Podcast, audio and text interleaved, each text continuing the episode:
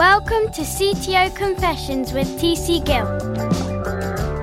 Brought to you by IT Labs.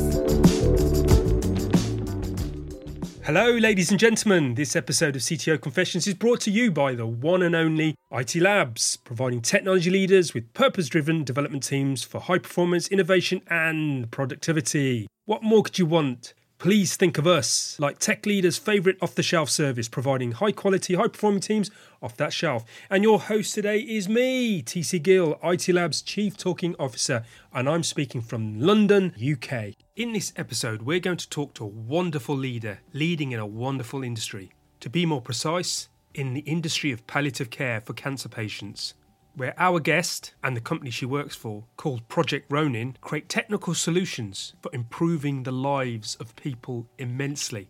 Denali Lumma, our guest, joins us to share her and her team's success in instilling agile into an organisation and creating outcomes that really make a difference.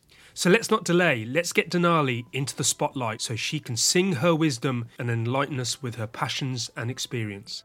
Welcome, Denali. Welcome to CTO Confessions podcast. Thank you. Very, very happy to be here. That's great. So tell us a little bit about yourself. Who are you and what do you do? Well, I am currently a VP of engineering at a company called Project Ronin. Um, we work on uh, cancer care for the N of one. We're focused on uh, data driven uh, decision support for oncologists and care teams uh, working with cancer patients. Um, before that, I have worked in the industry for about 20 years um, in consumer and enterprise uh, software uh, engineering uh, in different ways. Excellent. So, what was your journey to becoming a VP of engineering? Um, and, and also, I have to point out, you know, uh, we don't tend to meet, unfortunately, very many uh, female um, tech leaders, you know, which I think is a real sad state of affairs. I mean, what kind of drew you there? It must have been quite a lonely journey as the kind of only female in the space. Well, it's it's certainly been a, a wild ride with a lot of ups and a lot of downs. Um, I think that, uh, to your point, you know, things have changed a lot. Um, I remember when I was first getting started um, in high school, I actually taught myself how to write HTML and was lucky enough to land a job in the late 90s doing that for a startup and decided to actually um, just work after high school rather than go to college immediately, much to my parents' uh, horror. Um, and at the time, uh, it was it was an incredible opportunity. Um, uh, but at the time, you know, I was literally the only female, um, or maybe one of two in the entire company. And that was kind of the case for some years, um, which never really bothered me. I was always very comfortable in, in all of these different settings, but things have changed a lot. Um, a lot more women over the years have joined, uh, and that's been great to see. And we continue to see that trend um, uh, going up and, and improving over time. Yeah, I, mean, I can imagine it was quite kind of challenging journey. I don't know if um, I've mentioned this a few times on the podcast, but in our company, IT Labs, we have 90% of the women uh, in our in our company are actually female. So, you know, it, to me, it makes no difference. But you know, other companies, it's quite quite unusual. Well, it's very yeah. It's it's also kind of uh, very exciting at Ronin. Currently, the majority of staff on our executive team. Uh, happen to be women, which is unusual, but but awesome. Yeah. Um, but yeah, I mean, I think you know, in terms of my experience over the years, I do think that um, there have been a lot of people who have really gone out of their way to help me, to support me, to encourage me. Um, and that has been um, amazing to have that support. And in some ways, even more so than, you know, kind of my male counterparts in, in some situations. Um, that, of course, balanced with the reality that you know all of us are kind of conditioned through just social norms and expectations to have certain expectations of men and women and and all of us have them. Um, and that those expectations and those sort of unconscious you know biases do show up and do have an impact um, in life. And uh, you know there are things that we should be doing to to try and make things as consistent and fair and uh, example driven and uh, fact driven as possible. Brilliant. That's good news. So it's great to hear another company kind of making uh, headway in that space. I, I have a 13 year old daughter and I'm always persuading her to become an engineer. Um, but at the moment, she just wants to be famous. too, yeah. too, much, too much of those fame programs, I think. So, um, so in terms of the company that you work for, Project Ronin, really interesting name, a really interesting name. What, what, what do they do? What's their kind of aim, their mission? Yeah, so um, you know, right now uh, there there is something called standard of care, which is you know what sort of the care providers for cancer, the oncologists use, um, generally speaking, to treat their patients, and it is um, sort of one treatment or one you know one path um, per cancer type um, that is generally applied to you know um, to each patient. And what we are asserting um, is that data uh, can be used, as it has been in many other human endeavors, to help um, customize treatment, to help improve outcomes, not just in terms of survivorship, but also quality of care um, for individuals. And we can use data to help um, drive decisions, uh, help make you know uh, decision support more customized and better for the individual based on you know who they are based on which cohort you know they're part of and reactions to certain treatments et cetera. And so it's really about trying to kind of revolutionize cancer care to be data driven and to improve outcomes for individuals wow i mean that's pretty cool um, it's um, it's almost a very like a very agile uh, sense and adapt, but on an individual um, patient level. It is. It is. It's it's really trying to create sort of a feedback loop um, so that we're able to, you know, uh, build products and services that people can use now that will help incentivize essentially data collection, and then get that data, get more and more of that data, and use that data to power, you know, certain models, um, certain insights, that mm-hmm. we can then feed back into the product to improve uh, you know day-to-day activities day-to-day care and so it really is about trying to kind of create that feedback loop that exists in sort of all products where you know the product itself is helpful and also as a side effect generating data and that data then feeds back into improving the product et cetera and this is something that we think you know is potentially going to be able to counter the unfortunate situation in healthcare right now, at least in the United States, which is referred to as uh, uh, fee for service, which is distinct from uh, value based care. Yeah. And unfortunately, with fee for service, the kind of the incentive and the outcome is is not necessarily aligned with collecting consistent or high quality data or um, sort of consistently driving and improving quality of outcomes yeah, it seems strange how uh, an industry got into that kind of pickle. To be honest, you know, it's um, yeah, it's gone down a rabbit hole, which is uh, not helpful. It is, and you know, I think what what's very clear to me is that the people who work in healthcare have the best of intentions, are are in it for the right reasons, really want to do the the right thing, and um, and the problem is more about sort of the overall incentive structure and the fact that the market forces are not really in effect, unfortunately. So, you know, as a patient, I'm not actually paying for my service, my health insurance is. And because of that, um, you know, the normal market forces that would be driving sort of improvement in outcomes, improvement in value, and lowering of costs are not actually uh, kind of active um, we are moving, we are slowly trying to shift the industry from what it currently is, which is essentially, um, you know, fee for service, which incentivizes, as you would imagine, just, you know, kind of increasing the number of services and the throughput, the velocity of, you know, how quickly those services can be kind of applied. Slowly moving that over to, again, this idea of value based care where compensation is and sort of monetary, you know, payout is actually driven by the patient outcomes and you know how well that patient was cared for. So we are seeing a, slip, a, a shift in that direction, which we think will help. Brilliant. Um, and that's, I, oh yeah, I'm a bit flabbergasted that this hasn't been the case. But uh, I guess uh, unless you you work in the industry, you don't see this. Um, it would be great to see uh, the quality of life of people actually being a, a measure of uh, of uh, the uh, the outcome of of the work you do. So I, am kind of curious. I've got, I've got my curiosity hat on at the moment.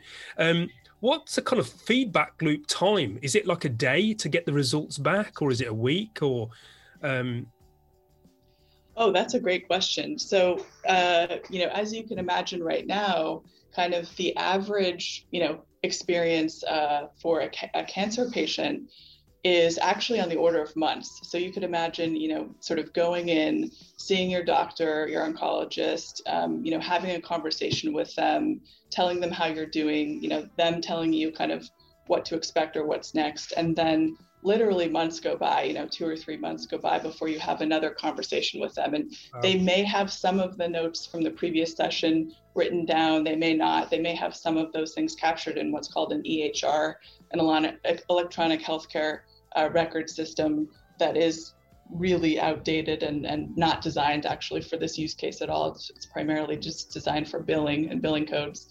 Um, but you can imagine sort of going from that, uh, what we what we consider to be what we call episodic care to what we have now and what we've built and launched, which is essentially a, a, mobile app that cancer patients have to track their symptoms several times a week that then get sent to reactive care team and triaged on a weekly basis wow. that then you know all of that data then gets presented in a dashboard for what we call reactive care for you know care team care care uh, sort of pl- tra- treatment planning. Mm. And that cycle has gone from the order of months to the order of days. Wow. Where that you know patients are reporting their symptoms, that's getting triaged, feedback is being sent back to the patient, and uh, the cycle time to connect the patient with the provider has rapidly increased, and all of the data that has been generated from those encounters, from you know that patient reaching out sharing symptoms, uh, and the you know reactive care team responding and updating that patient has all been captured and can then be used to build uh, insights, you know, models, predictive things, uh, associate cohorts, uh, least squares regression, et cetera, that can then help uh, further drive insight. So that that shift has been phenomenal, both for the patients and the the care teams um, to speed that feedback loop up. Brilliant. I love this feedback loop. I think it's a, I think it's a pretty amazing kind of revolution in the space. So in terms of that data, I can imagine there's kind of like seas and oceans of data kind of flowing back. And um, it, I mean, are you using any kind of techniques to kind of find insights from that, like AI or machine learning or uh, Basically. We do. So we have, uh, right now, we collect data from as many different sources as we can. Um, we collect data from the EHR systems, from the healthcare uh, systems that we partner with. Um, we also are focused right now on collecting uh, basically symptom reporting data from patients. So we have a set of questions sort of designed to, um, you know, prompt prompt the patient on how they're doing in response to certain treatments and drugs. And those responses we have uh, recently used to build um, our first kind of uh, uh, model driven dynamic uh, functionality that's been uh, fed into the application. And what uh, the goal the goal of that was primarily to reduce um, sort of alert fatigue and increase kind of I guess, alerts that are important. So let me explain what I mean by that. Um, there are, so most patients will uh, underreport. So even though, for example, you know, the nurse or the care team says, you know, if you're experiencing this symptom or that symptom or this symptom, it's really important that you contact us so that we can potentially address the drug, you know, uh, that you're getting or the um, the dosage or something like that. Um, most patients will actually underreport and will experience potentially adverse events up to and including death because of that. There are a few patients who who are kind of will do the opposite. So the minority, they but they do exist. They'll overreport. So they'll be constantly contacting the care team and saying, you know, I have this problem, that problem. It's like, you know, this is expected. We told you not to contact us. Yeah. So the the uh, mechanism that we've built that is data driven, that is based on um, on models, uh, is really focused on solving that problem to kind of filter out the the alerts that are being overreported and to prompt the patient uh, and to escalate the um, reports that are actually really important and make sure that those get to the care team. So that's something that we've built recently that's that's proven to be um, actually quite effective.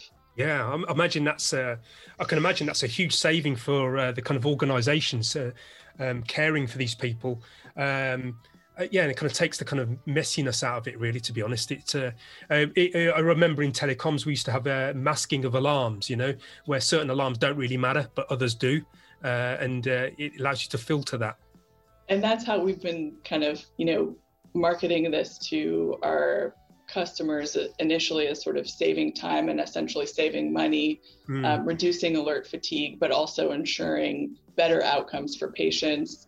Um, and that's been kind of the what I refer to as the you know let's try and find a way to make life easier for people kind of on the ground now get mm. them to use this product essentially and in in using the product generate data that we're now building upon saving inspecting and can can further drive uh, you know more improvements. Brilliant. I love it. I can just imagine if i had one of these things i'd, I'd be one of those that would be over reporting i don't know if you ever played the game Daley Thompson thompson's decathlon. Did you ever play that at all? No it was no. a game where you had to kind of press the button as fast as you could. I'd be like that. Uh, you get loads of data from me. Um, so coming on to yourself then uh, and your uh, leadership. So what kind of leader would you call yourself? How do you how do you lead in your tech space?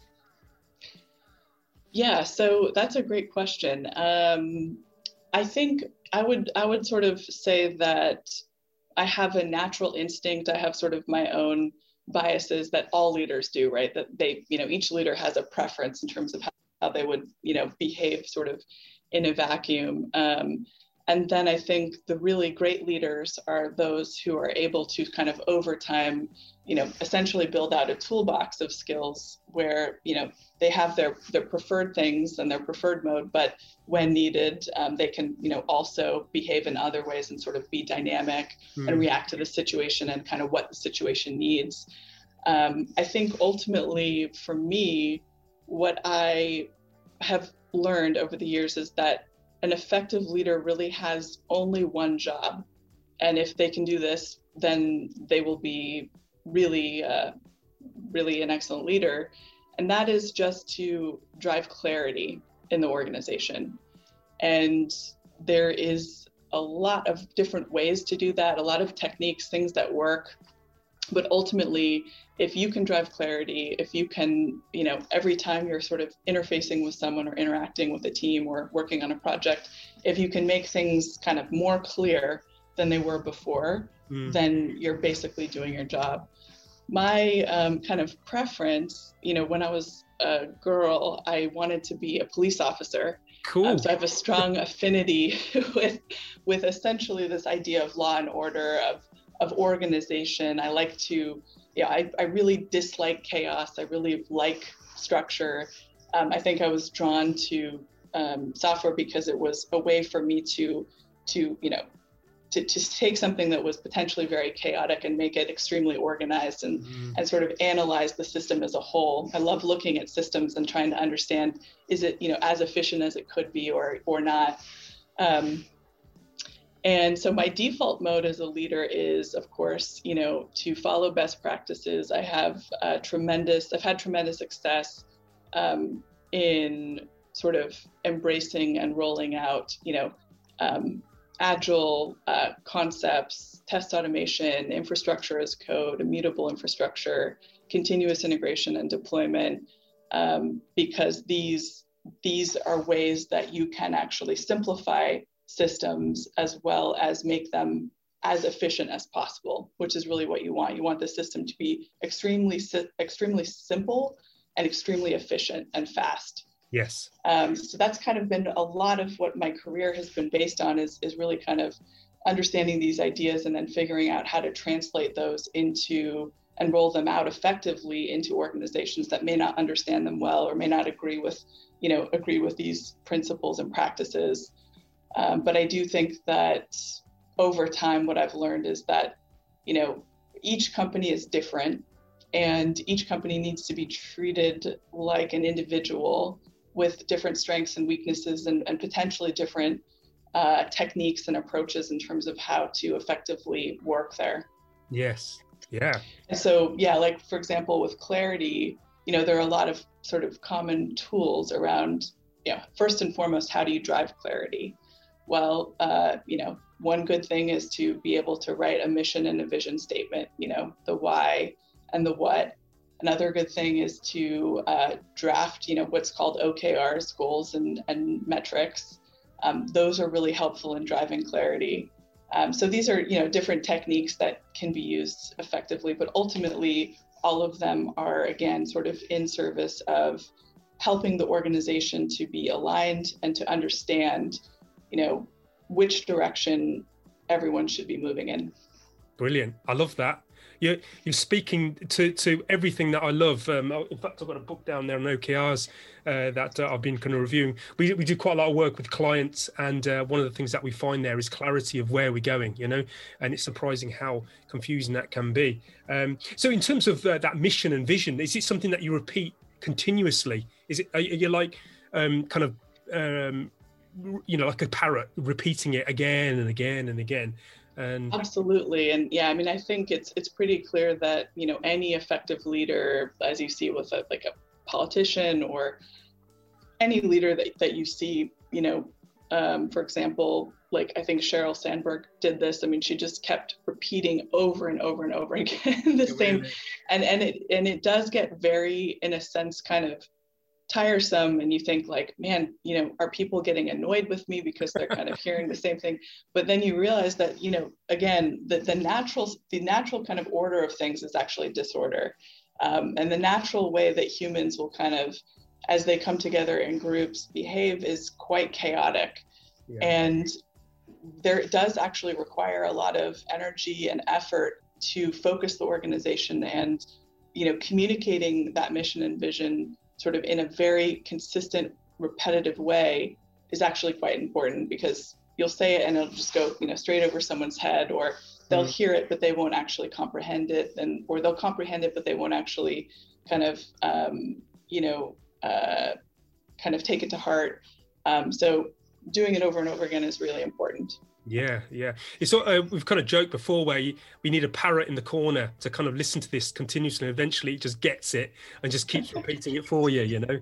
Um, yeah. There you go. There's an idea, audience. If you if you uh, start using this, it's uh, copyrighted by me. Um, you kind of mentioned your passion. Actually, I mean, it was one of my questions. Actually, you know, what's your passion? And and from what I'm getting is it's to kind of create order out of disorder. You know, um, absolutely. Yeah, and and we're kind of joking earlier on. It's like the kind of um, uh, the Star Wars. You know, trying to bring order to the galaxy. You know, it does feel that way. It does. Um, so, in terms of you know you as a leader trying to kind of create that in your organization especially in the tech space where we all live in this kind of innovation storm. It's just kind of mad you know things are always changing always things new coming up. I mean how do you manage to kind of create a um, an order along the timeline? Because there's always things coming in from the side to kind of throw you off. How do you kind of maintain your your alignment and what you're trying to achieve yeah, so I mean, I think it's it's definitely the case that any framework, any effective framework, um, must be flexible, must be resilient, must allow for changes. You know, the business um, is very dynamic, and um, decisions are made, you know, all the time, both internally and externally, that will uh, potentially, sh- you know, change kind of the direction and the focus of the company and and the teams within it. And so, um, you know, the way that I've had success in kind of setting this up is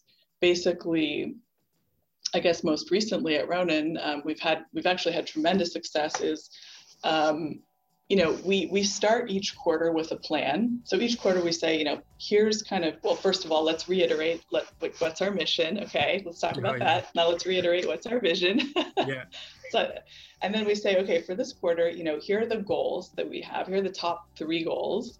And then for each of the divisions and each of the teams within that, you know, essentially driving their driving their goals and outcomes to kind of support the top level ones all of those are go through a user story mapping, sizing and estimation process. We prioritize, you know, and we essentially commit to a plan and we say, you know, here's the plan, here are the deliverables over the next quarter.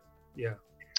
Um, and then we say, you know, throughout throughout the quarter, if and we have weekly check-ins where we're looking at, you know, obviously all of the metrics around quality, velocity, the product delivery, et cetera.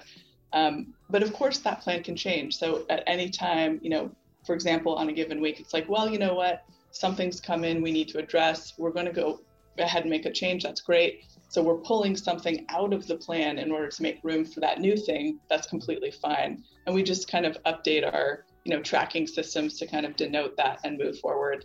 And that's worked really well for us. And it's sort of like, you know, just being clear on who the decision maker is. Well, it's the product. Product will decide, you know, if something coming in is more important than what we'd planned uh, if they make that determination, that that's absolutely fine. Um, but I think it's important to have like a, a sort of clear decision maker on on that process and then just documenting it and updating our tracking. Brilliant. I love it. It sounds very ordered. It sounds it sounds sounds smooth, you know. Um, and, and in terms of kind of um, creating high performing teams, you know, you, uh, uh, we kind of spoke around this uh, just before the call. Um, how have you found um, the kind of jolt of COVID nineteen in terms of retaining those those um, high performance in, in within the teams? Yeah, you know, um, we haven't had kind of a serious issue with retention over the past year, thankfully, with high performers. Um, however, I do think that you know COVID nineteen and sort of the remote work has has deeply impacted everyone, and it's been uh, it's been extremely difficult. So retention is not the thing that's that really shows up, but I honestly do believe that, you know, and and sort of worry about staff in terms of what we've seen, which is, you know, kind of the division between work and life has blurred, and people are actually working a lot more, um, which is not really a great thing in in my mind. Um, you know, people feel isolated, they feel lonely, um, they're not as connected to their coworkers as they used to be. Um, there's a certain level of uh, information that's conveyed when you're yeah. meeting with someone in person that's lost. You know, even over Zoom, there's it's sort of information loss, right? Mm. Um, and it's a tax. Um, we're, we're not as productive, we're not as innovative as we would be if we were in person. Um, but we're kind of like you know paying paying that tax right now and trying to figure out um, what can be done uh, if we want to go back, you know, full time in person, because there are, of course, benefits as well. You know, we've been able to expand our hiring and find people that we otherwise wouldn't have been able to hire by, um, you know, by kind of um, embracing a, a remote, yeah. uh, kind of, you know, permanent remote option. So there are pros and cons, and we'll have to see kind of how it plays out. But I mean, I certainly don't miss the hour long commute every morning, right? the the waste of time and gas and, and sitting in traffic. Um, so that's that's definitely a, a big pro. But I think there are some pretty significant cons that I don't really think we've fully we fully understand or have been able to quantify yet. Yeah. I think um, uh, on previous podcasts we've talked about the missing whiteboard, the ability to kind of jump on with a pen. I mean, I um, as I keep mentioning, uh, I, I, I, think everybody should have a whiteboard with them, you know, and, and a pen, uh, so we can kind of jump around. Yeah, completely.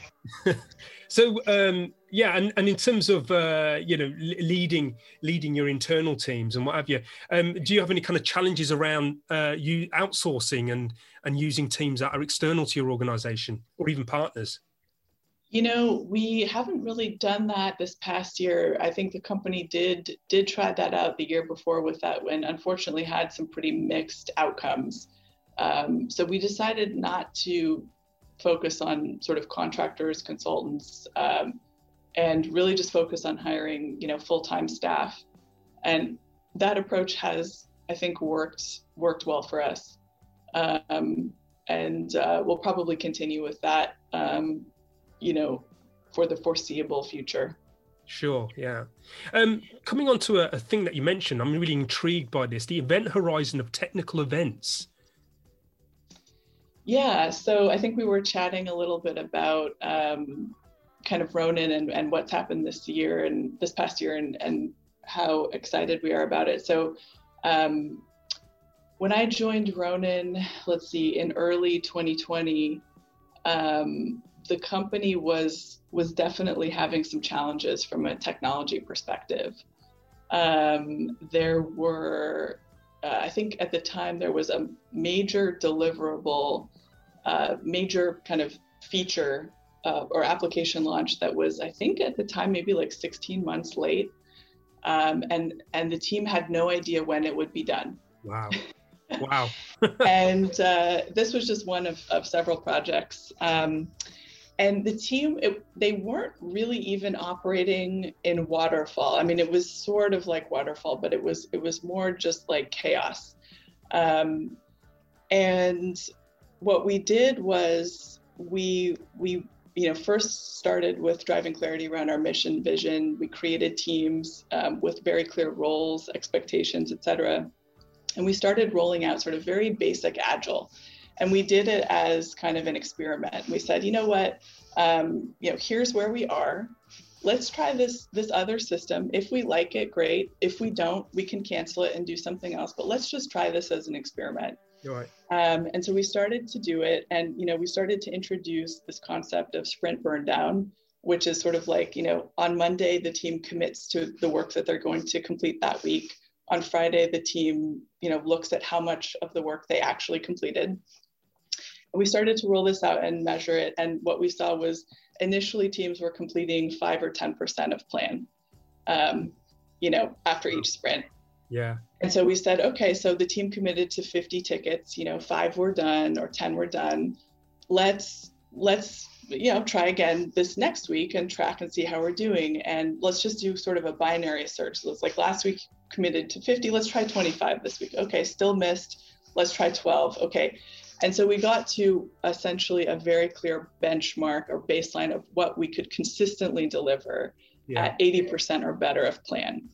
And that was a really powerful thing for the teams to kind of go through. It really built it built a sense of confidence. It built a sense of kind of self-esteem and helped the team. Uh, and we started moving forward from there. We started tracking code coverage, which is something that wasn't uh, hadn't been tracked before. This concept of unit testing was was new to many people. So we had, you know, very low to sort of non-existent code coverage. We introduced this uh, sort of automatic gating mechanism that enforced, um, you know, 80% or more code coverage on changed lines and saw a dramatic increase in code coverage. And then we expanded to additional metrics associated with high performance software teams around predictability and accountability, on time feature delivery, and then moving into velocity and quality. So looking at cycle time, you know, how quickly. Initially, I think the average cycle time for completing a JIRA ticket was about 40 days, believe wow. it or not. And we saw that as we started tracking and, and rolling out Agile, we saw that drop to three days to two days to one day. Wow. We started to see this incredible uptick in velocity. We were tracking deployment rate at the beginning of 2020, and we were deploying about once every nine days. And now uh, we're at, I think, just under half a day, so two deployments per day. So an increase of over 500% in terms of deployment rate. Um, looking at change failure percentage, which is essentially of the deployments that we did, how many of them resulted in a hot fix or a bug fix. And in Q, Q1 we had of last year, we had just under 70% of deployments required a hot fix or a bug fix. In Q2, we were, believe it or not, at about 180%. So multiple hot fixes and, and bug fixes per deployment. In Q3, we dropped down to 35%. In Q4, we were hovering just at 36%. So incredible progress there. Yeah. Uh, deploying, you know, test automation, mobile test automation with um, Firebase Test Lab and other technologies, um, and really starting to. Obviously, we still need to get better. We need to, you know, get to 10% or less. But seeing seeing sort of the progress there has been excellent. Um, and you know all of these things ultimately feeding into sort of the business objectives around revenue and churn mm. and um, being able to to drive this kind of improvement in performance within engineering um, has has been an incredible turnaround um, and has really showed kind of the power of continuous integration and deployment and the feedback mechanism and and you know that those concepts are real and that they can that they can work yeah um, so i think when we were discussing this before you know I've certainly worked at companies where they have they have basically reached what we what I refer to as kind of the event horizon, right? Where there is actually a t- there is a point in time where the technical debt or the technical complexity that exists within a system sort of there's it's a sort of a point of no return yeah. can no longer be fixed and i think at ronin you know we were able to kind of really turn the ship around, so to speak, uh, before reaching that point, and it's just been awesome to see. Oh wow! I, I can see, uh, I can see the kind of pleasure of of achieving that, you know, uh, uh in your kind of um, demeanor, you know, and and in terms of, uh, I mean, that must have been pretty kind of brilliant high five moments when you kind of saw this turning around, you know. And it was it was so amazing, and honestly, I think, you know, it was largely because of the culture and sort of the support I, I got from my boss, the CEO, um, to really have kind of full autonomy and make make the right decisions for the business. Um, and and the culture that was really created that allowed people to focus on the problem, on the business problem. And you know that's so different from unfortunately most companies at Silicon Valley in Silicon Valley that I've seen, where you know so much of the of the time and energy and resources that you know are are spent are spent on you know essentially internal politics and reorging and power struggles and you know sort of appearances. And it's such an incredible waste um, and it really is uh, you know just such a distraction and and sort of um, a handicap for most companies. And for me it was you know after kind of experiencing many many companies that were dysfunctional in this way deeply dysfunctional um, being at a company like ronin where again you know it's like wow we can actually focus on solving the business problems the technology problems. We don't have to worry about sort of you know again sort of the, the house of cards politics yes. um, the incredible uh, kind of achievements that can actually be made um, was really really amazing. Yeah, I, I, can imagine. It's like um, I always take the analogy of uh, a, a, a, battery in a car and then putting a spanner across the kind of uh, you know the uh, the terminals. You know, it's kind of discharges and just shorts all the energy that you have. You know, the, this internal. Spot so, in terms of kind of taking out that internal politics and removing that, was that coming from the CEO? Was it kind of a collective decision by the company? I think it was largely, you know, if I had to kind of, if I had to attribute it to someone, I think it was largely the the um, the result of efforts from our CEO and our head of people, um, who really insisted on creating a culture of, you know, fairness, of uh, consistency, of um, you know, diligence, and um, of really just wanting to to focus on the work. And I think, um, you know, that's probably been the largest driver of, of, of, why we were able to be essentially given permission yes. to do the kind of technical work that needed to be done that would result in this incredible outcome that that is now you know accelerating the business in this sort of exponential way Brilliant. I love it. it's great to hear a, a wonderful story and kudos to all of you for kind of achieving that. That's, uh, that's brilliant because you'll hear a lot about kind of agile and all this kind of new ways of kind of developing code and what have you. And it doesn't work and there's a lot of resistance, but you know it does work. You just got to. It does work. It does work. Yeah. And this is great to hear. So, so brilliant. Um, so that's wonderful to hear your uh, success story there, Denali. I'm going to, I'm going to pretend now to be a genie for a second. Okay. And I, am going to grant your wish. What would be your wish for your leadership, for your company, for the work that you do, or even your industry? That is a great question. Um, yeah, I mean, there's there's so much that is that needs to be done. Um, that's so important. There is a tremendous amount of work that needs to be done associated with security, associated with privacy, with uh, decentralized systems, encryption, um, and really ensuring kind of, you know, that the rights that we kind of take for granted right now in terms of, uh, you know, freedom of speech, the, the, the free exchange of information and ideas, ensuring that those things kind of persist um, and ensuring that we have sort of, you know, the digital public square uh, still operational and uh, not kind of completely overtaken by privatized uh, special interests. That's a really important area for me. Um, in terms of what I would want right now, or what I'd kind of wish for the genie right now, is probably more related to, um, you know, this concept of uh, of well designed, well engineered software systems. And, you know, a lot of what I've done in my career has been focused on addressing things like software quality, um, addressing things like software security, um, reliability, availability, um, maintainability, extensibility, all of these things that are kind of associated with lower level infrastructure, performance, uh, cost, et cetera. And what I've come to realize is that um, each of these are actually the same. They're just different manifestations of the same kind of root. Mm-hmm. And, and really what that root is, is, is complexity.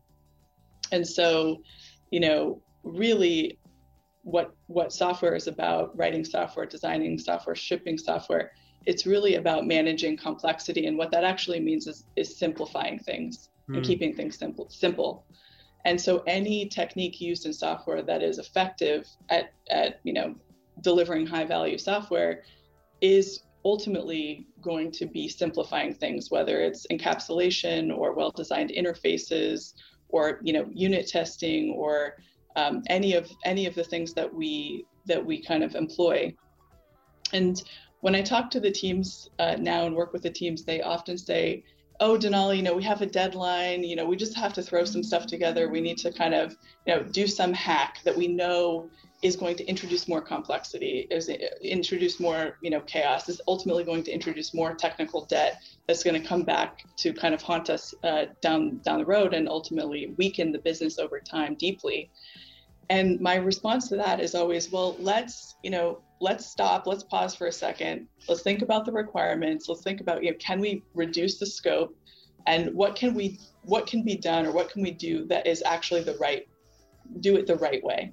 Mm. And this is also how kind of I think master crafts people or builders, you know, who really know what they're doing work is they they encounter a problem and they stop and think about it and find the right way yes. to move forward whether it be kind of modifying the plan reducing scope or looking at a new design etc and so I guess what I would tell the genie is could you please just ask all of the software engineers in the world to instead of building things the wrong way with a hack, you know, under a deadline in a way that ultimately will weaken our systems and our infrastructure, just pause and um, look at the options and, and, and move forward with the option that is um, sound like it. that would be my wish. That's it. I'll, well, um, I'll, I'll, I'll, add, I'll see what I can do later on, and uh, and then you'll see the results come out. You know, the outcomes yeah. of such. Yeah, so I think um, I think it is important that we kind of step back and not inject. I can just imagine actually, Denali, your face when somebody says, "Oh, we're just going to throw a hack in there." You know, what what's not your pretty? What did you just say? Look, not pretty. Not a pretty face. Yeah, and and in terms of um, you as a tech leader again, um, what what kind of keeps you up at night? What what's the things that worry you, uh, and that make your life harder? Yeah, that's a great question. Um, I mean, I kind of, I guess I see I see the business and the teams as again as a system, where I'm constantly kind of evaluating how is the system running? Is it running smoothly? Is it running clearly? You know, what could be what could be accelerated? Where are the bottlenecks? What's the biggest performance bottleneck right now that we can address to kind of unlock to see you know the highest gain? Mm. And that's typically what I what I will just continue to do. So it's a kind of a, a process of continuous analysis and improvement and focus um, you know, last year for me, my my big focus was really on getting kind of engineering in order and and operational and um, you know getting the, the staff essentially uh, delivering on the business objective so you know delivering um, against sort of our commitments on time with high quality um, as sort of a number one focus. Um, and then as a very close second ensuring a thriving staff. So ensuring that we're you know we're cultivating our people that we're hiring we're retaining that we're inspiring people that that people are happy excited to be at work and and effective. Mm. um, and then the third thing is just continuous improvement and sort of you know growth mindset and looking for ways that we can continue to improve that was a big focus for last year um, we really got sort of engineering really highly operational and at that point looking at the system we've actually kind of moved on to product so hmm. product is a, a, sort of another bottleneck that has been a big focus for us recently around, you know, getting so deep, really deep clarity. Again, this idea of clarity in the organization and making sure that everyone understands and we're all on the same page. You know, what are the product goals? How exactly will we measure those? What are those metrics? How are we trending? Um, you know, building out sort of a robust product process has been a big focus and then I think after that, moving on to um, even deeper alignment within kind of the executive team. So yeah. for me, the the journey has been, you know, first kind of focusing inward within my group. Currently, now it's what I would call sort of focusing horizontally with my sort of core partners. And I think after that, it will be kind of focusing, you know, upward with the board and with my boss, with our investors on really making sure that we have that alignment and that clarity you know, um, as a business moving forward. Brilliant. But it's it's just a process, a continuous process of, of yeah. finding the the next bottleneck and, and sort of addressing it. That's right. We in uh, in the kind of coaching world, we kind of refer to the the onion, peeling the onion. You know, as you peel the onion, you'll find another bit of layer, another bit of dirt, uh, another bit of thing to kind of do, and it's continuous. You know, the endless onion as we come to the end of our time together, Denali, um, you know, it's been great, some great gems. I'm going to offer you the opportunity to give one more gem, your one takeaway for the tech leadership, men and women out there. What would be your kind of one thing that you'd offer them? Well, I guess for me personally, you know, what I would say is, um, you know, all of the success that I've had, both at Ronin, you know, recently and sort of in my career, that is sort of evident and that can be seen and is publicized, I can tell you there are, you know, hundreds, if not thousands of, of sort of private examples of failure, of things that didn't work, that didn't go as planned, um, and that were, you know, quite quite difficult, challenging, painful, etc.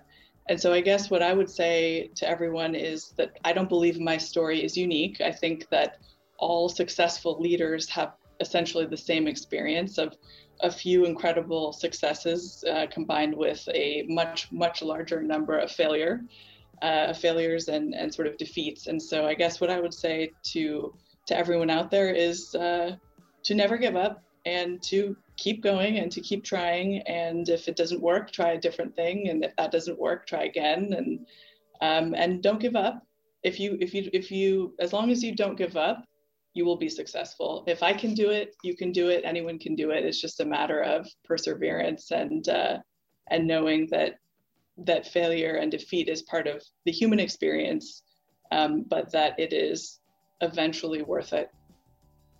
Excellent. That's great. I am not sure if that's very inspiring or not, but uh, that's, that's wonderful. so thank you for your time, Denali. It's been wonderful having you on, and thank you for your wisdom and uh, and your little kind of tips uh, around your leadership. Thank you. Thank you. It's been it's been awesome chatting. I love it. I love it when you hear a success story about agile. I'm not sure if Marmite is something that people in the US eat, but agile is like Marmite. It seems you either love it or you hate it. And just for those who aren't familiar with Marmite, it's a yeast extract. You have to try it to know what side of the love or hate taste paradigm you sit. And taking the analogy further, you've got to stick with it to get its health benefits and give it time to acquire the new taste. You do come to love it. I know, I went through Marmite Jedi training myself, and now I'm a master of the Marmite side of the Force. The point here is Agile has a taste and it needs to be acquired. It's very different, and you just got to stick with it and do the right thing. Anyway, enough about British breakfast preferences. Denali shows her company Project Ronin, herself and her team in a great light. Not only is the name of the company cool, what it does is cool, and I have to add, Denali's name is pretty cool too. It's great to see a really successful success story associated with Agile, which is as cool as it gets in my world. And as many of you Agilists out there know, the Agile way of doing things is about being agile with Agile. It's not a cookie cutter magic tool. At the core of it is the Agile values and principles. Focus on them rather than the practices of Scrum and the like. This way, you're more likely to get the ship going in the right direction and avoiding hitting the rocks, which many Agile projects do because they just miss the point. Anyway, there were so many big gems from the discussion with her here. I really like her leadership and clarity of direction. So before I make a War and Peace style outro here, here are my key takeaways from the podcast. Number one, design your environment around the product to help guide the development of that product, i.e., strong feedback loops, sense and adapt, and really try to know if your product is solving the important problems. Almost get obsessive about it. My second key takeaway is be mindful of technological event horizons. Are you heading for that sinkhole, that point of no return? What can you do to turn the ship around? My third key takeaway is create mega fat super duper feedback loops to create a healthy system for development and product creation. Feedback loops are the sign of all healthy systems. Focus on them, they will help you, they will guide you. Fourthly and finally, there is nothing like helping improving the lives of people. I really envy people that work in industries where their work directly affects the well being of people. Gives me the urge to want to do something similar. So, Denali, it was great to have this time with you. I look forward to speaking again and seeing how you, your leadership, how the teams at Project Ronin are improving the lives of people. And for that reason, I send a big high five to everyone at Project Ronin. And before I go, remember to subscribe to CTO Confessions podcast and IT Labs newsletter URLs for this can be found on this page. We are consistently creating material to create, support, and nurture a community of tech leaders. And of course, if you want to know more about our services at IT Labs, including our Teams as a Service service, please don't hesitate to get in touch. As mentioned in the intro, please think of us like tech leaders' favourite off the shelf service, providing quality, high performing teams off that shelf with a wide breadth of skill and knowledge. That's all, folks. Look after each other and keep safe. Wishing you all a great day or evening wherever you are in the world from all of us at IT Labs. Live long and prosper until we meet again on the next podcast.